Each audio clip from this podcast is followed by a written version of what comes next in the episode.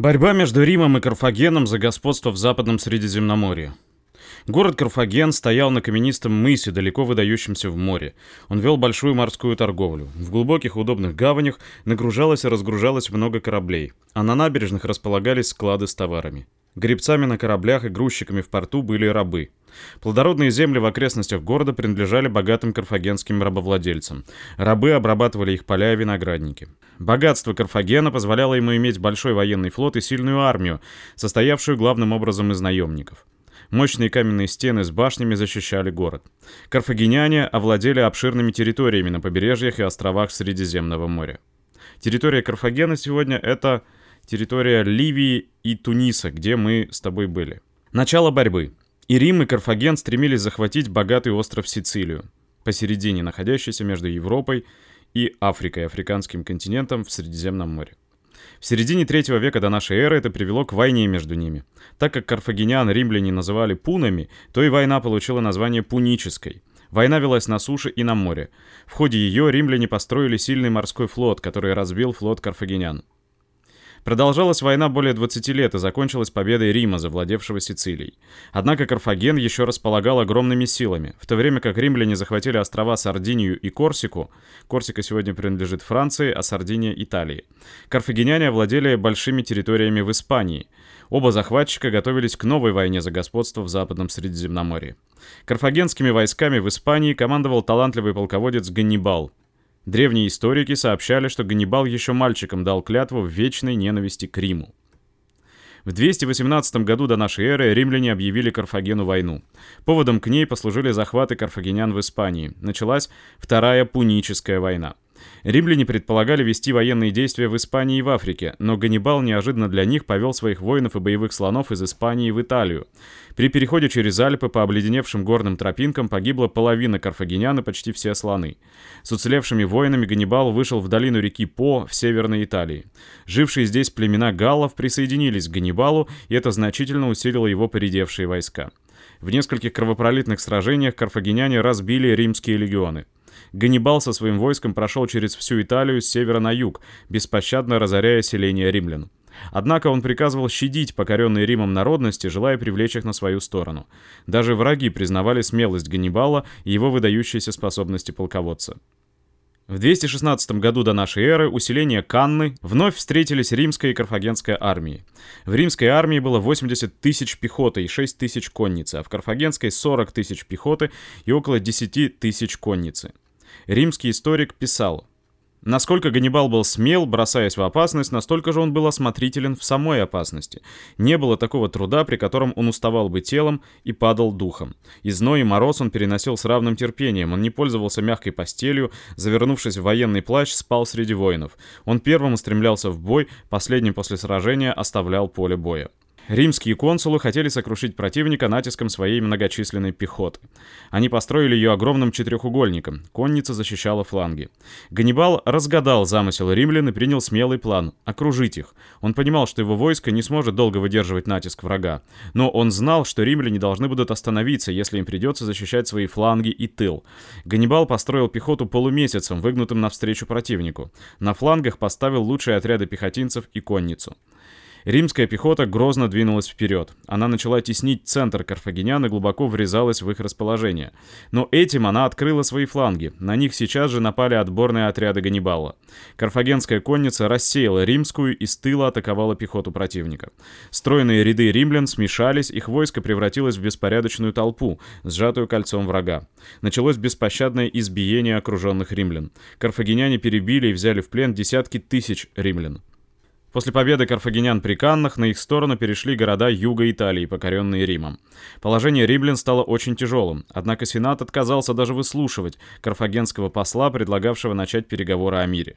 Карфагеняне подступили к Риму. Римляне приготовились к обороне. Но у Ганнибала было недостаточно сил для осады и штурма большого, хорошо укрепленного города, и он вновь отошел на юг Италии.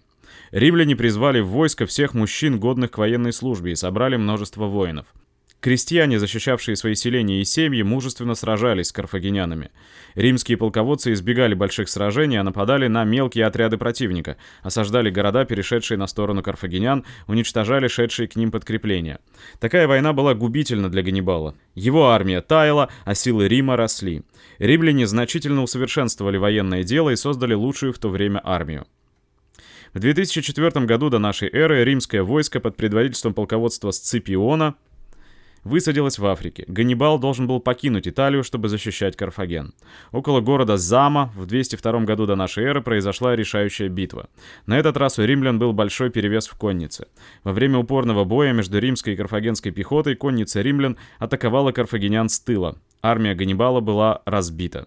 В 201 году до нашей эры окончилась Вторая Пуническая война. Карфаген должен был отдать Риму военный флот, выплатить огромную сумму денег и отказаться почти от всех своих владений. Ганнибал был вынужден искать убежище в Передней Азии. Сенат потребовал его выдачи. Ганнибал, не желая попасть в руки врагов, окруживших его дом, отравился. Победа Рима во Второй Пунической войне не только сделала его хозяином Западного Средиземноморья, но и открыла ему путь к новым захватам. Римские завоевания во втором веке до нашей эры. Лишившийся военного флота и войска Карфаген не был опасен Риму, однако римские аристократы и купцы стремились уничтожить ненавистный им город и завладеть его богатством. Влиятельный сенатор, непримиримый враг Карфагена, каждую свою речь заканчивал словами «Карфаген должен быть разрушен». В 149 году до нашей эры римское войско вновь высадилось в Африке и осадило Карфаген. Началась Третья Пуническая война. Хотя у карфагенян было гораздо меньше сил, чем у римлян, они три года героически обороняли родной город, ковали оружие, восстанавливали поврежденные крепостные стены. Женщины остригли длинные волосы и сплели из них канаты для метательных машин. Лишь когда карфагеняне обессилели от голода и болезней, римлянам удалось ворваться в город. Первым взошел на стену и получил за это в награду золотой венок молодой воин Тиберий Грак. Подожженный Карфаген запылал.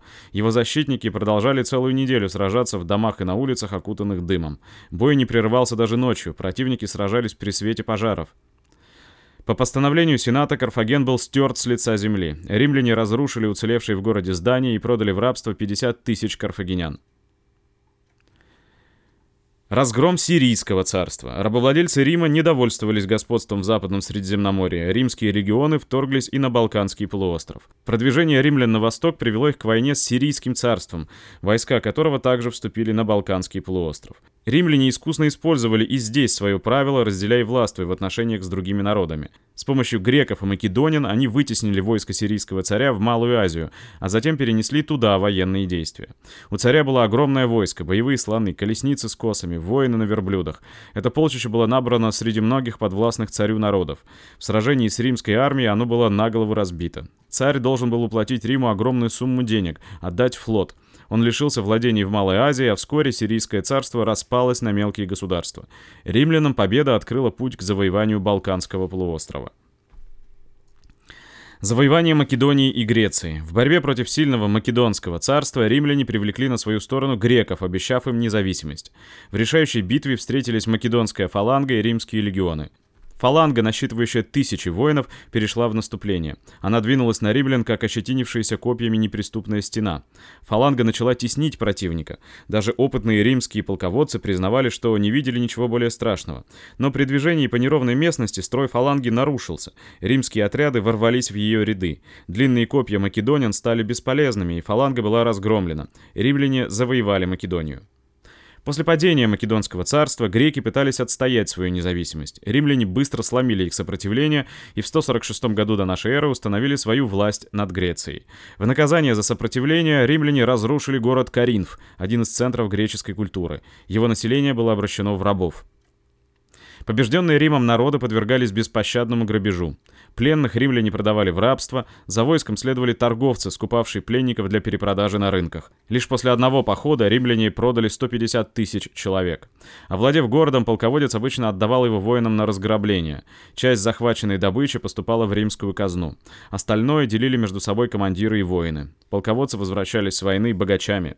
Одержавшего победу полководца Сенат награждал триумфом. Триумфатор торжественно въезжал в Рим во главе войска на колеснице, запряженной четверкой белых коней. Впереди триумфатора везли захваченную на войне добычу и вели пленников в цепях. Описание триумфа. Триумф еще раз — это торжественный въезд победоносного полководца в Рим во главе войска. Народ заполнил все улицы, откуда можно увидеть шествие первый день с утра дотемно везли на 250 колесницах захваченные статуи и картины. На следующий день по городу проехало множество повозок с самым красивым и дорогим македонским оружием. За повозками несли серебряные монеты в 750 сосудах. Каждый сосуд требовал четырех носильщиков. За ними несли тяжелые серебряные чаши и ковши. На третий день несли золотые монеты в 77 сосудах, таких же больших, как накануне. Затем шли люди, поднимавшие над головами огромный ковш из чистого золота, украшенный драгоценными камнями и золотую посуду. На роскошной колеснице в красной одежде, затканной золотом, ехал сам полководец. Войско с лавровыми ветвями в руках, распевая песни, следовало за ним. Страны, завоеванные Римом, назывались провинциями. Ими управляли, отсюда, кстати говоря, наше современное слово «провинция».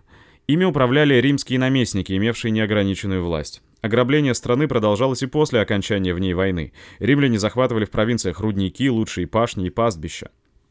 Из Сицилии и Северной Африки везли в Рим дешевый хлеб. Жителей провинции облагали огромными налогами.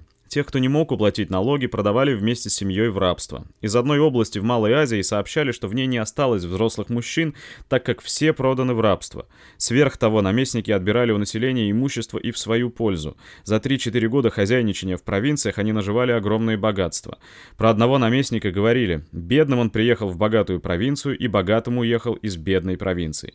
В результате захватнических войн Рима в 3-2 веках до нашей эры под его властью оказались многие народы Средиземноморья моря.